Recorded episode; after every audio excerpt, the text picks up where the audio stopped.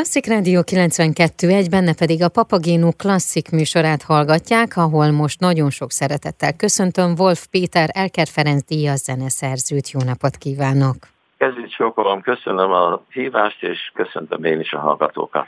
Amiről pedig beszélgettünk, az egy dátumhoz kötődik most 2023. október 16-ához, a Zeneakadémiára fogunk ellátogatni, hiszen itt bemutatók lesznek, az ön bemutatói, méghozzá két ős bemutató is el fog hangozni ezen az esten. Ugye az első ős bemutató, amelyről beszélgessünk, az a Summer Rise, azaz a nyári utazás, ez pedig ugye Schubert téli utazásához kötődik valahogy hogyan? Úgy van. Sábli Péter barátommal hívtuk mind a két darabot, ami azon az estén elhangzik, és hát a Sommerreise egy egyértelmű utalás a Winterreisére, de ennek párja. Ott ugye Schubertnél egy férfi dalol, és a körülmények egész mások. A mi esetünkben pedig egy nő dalol, de a versek felépítése hasonló. Ez is 24 dalból álló ciklus, az is 24 dalból álló ciklus, az is egy énekhang, zongora kísérettel is ez is. Itt a rokonságnak vége van, stílusában nyilvánvalóan eltér a dolog. Talán félrevezethet embereket az, hogy lányom énekli Wolf Kati, akit mint popénekes ismer az ország, holott ő zenakadémiát végzett, és az igazi szakja az a komoly zene. És bizony ez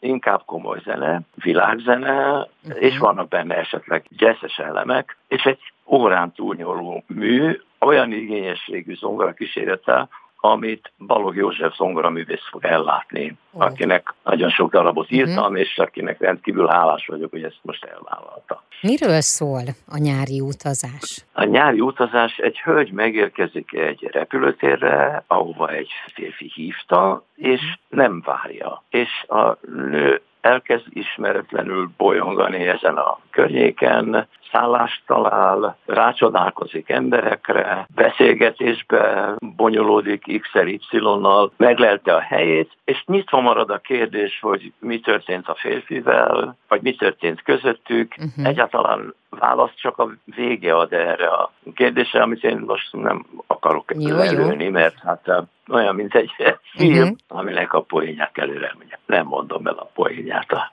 Jól van. Ezt akkor tudják meg tehát, hogyha ellátogatnak október 16-án majd a Zeneakadémia Solti termébe. A másik mű az pedig egy rekviem lesz. Itt azért az Igen. Isten hit, illetve az Istenhez való kapcsolódás, én azt gondolom, hogy itt is fontos szerepet kap ez, illetve mindezek előtt azért én kíváncsi lennék, hogy önnek hogyan van ez az életében most már majdnem bizonyos, hogy nem csak 16-án, hanem 17-én is lesz ebből előadás, mert olyan érdeklődéssel vitték el a jegyeket, hogy gyakorlatilag az első előadás a 16-ára, nem tudom, hogy van-e még egy, uh-huh. ha, ha van, akkor csak egy néhány. Tehát 17-e is nyitva lesz a publikum számára, ugyanerre a koncertre. A Requiemre úgy került sor, hogy ennek is nagyon kalandos a története. Uh-huh. Az, hogy én írtam egy misét, amit az ELTE mutatott be, azután következhetne, hogy most akkor jön egy hagyományos Requiem. Uh-huh. Nem. Én Fábri Pétertől egy koncertáriához kértem szintén angol nyelvű szöveget, és ő egy másik Requiem hallgatása közben arra gondolta jutott, hogy hát hiszen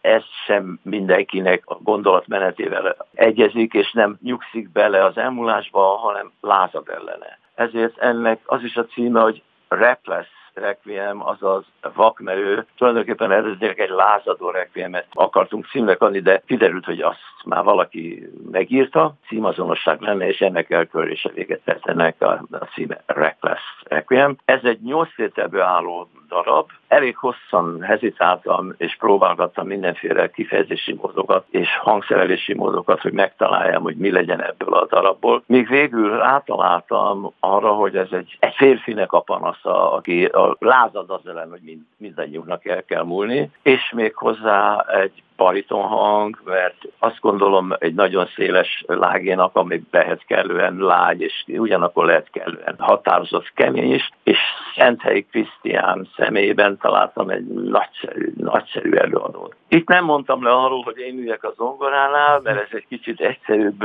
kísérletet igényel, és az édesanyja, Faludi Judit Rizdias művész lesz a harmadik közeműködő. Ez a második részprogramja, és itt is nagyon sok érzelmet érint a dolog a lemondástól, a lázadásig, a belegnyugvástól, a mégis protestálásig. Az ismertetőben azt is lehet olvasni, hogy az animációért Szalai Dániel felel, a rendező pedig Kovács Kriszta. Tehát akkor azt gondolom, hogy akkor itt valami képi, vizuális élmény is segíteni fogja a hallgatókat, hogy jobban belemélyedjenek? Ez nagyon régi, nagyon régi vágyam, hogy a komoly zenei koncerteket is színesíteni kellene. Ma mai napig ezek a fekete ruhában ülnek a férfiak, egy fényben az egész, és úgy néz ki, hogy nem vagyok egyedül ezzel a kezdeményezéssel, mert hiszen zenekarok behoznak táncolost, és valamelyest megpróbálják színesíteni a dolgot. Itt nagyon komoly szerepet kap a produkcióban, Szalaj Dánielnek a, a videó álmai, hmm. és Kovács Kriszta is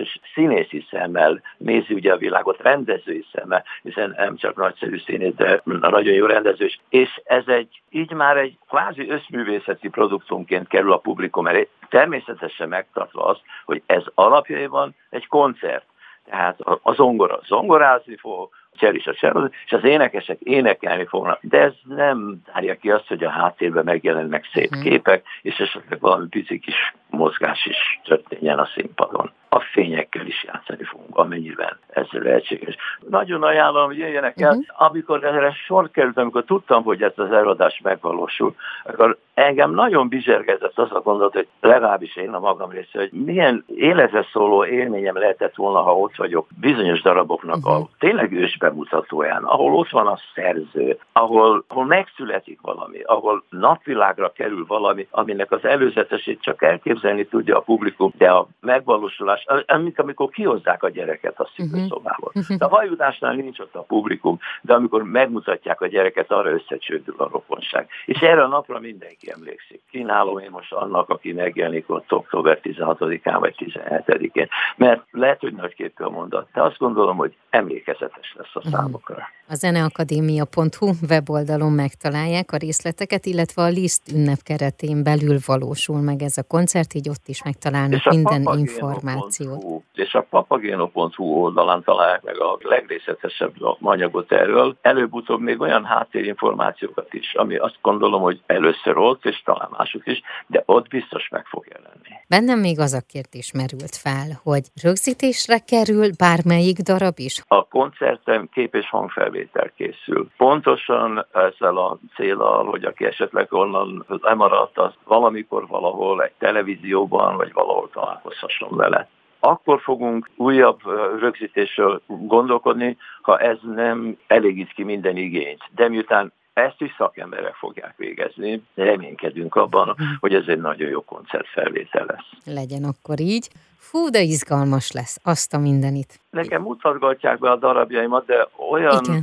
Szerzői est a Zenakadémián, ahol csak az én műveim uh-huh. menne. Ilyen még nem volt. Gondolhatja, hogy hogy izgulok nem csak a műveimért, de a lányomért is, Igen. meg hát én is nagyon régen zongoráztam, tehát uh-huh. most már gyakorlok hetek óta. Igen, nagyon szépen köszönöm a beszélgetést. Én köszönöm az érdeklődést, és mindenkit várunk szeretettel. Az elmúlt percekben Wolf Pétert hallgatták, Erkel Ferenc díja zeneszerzőt.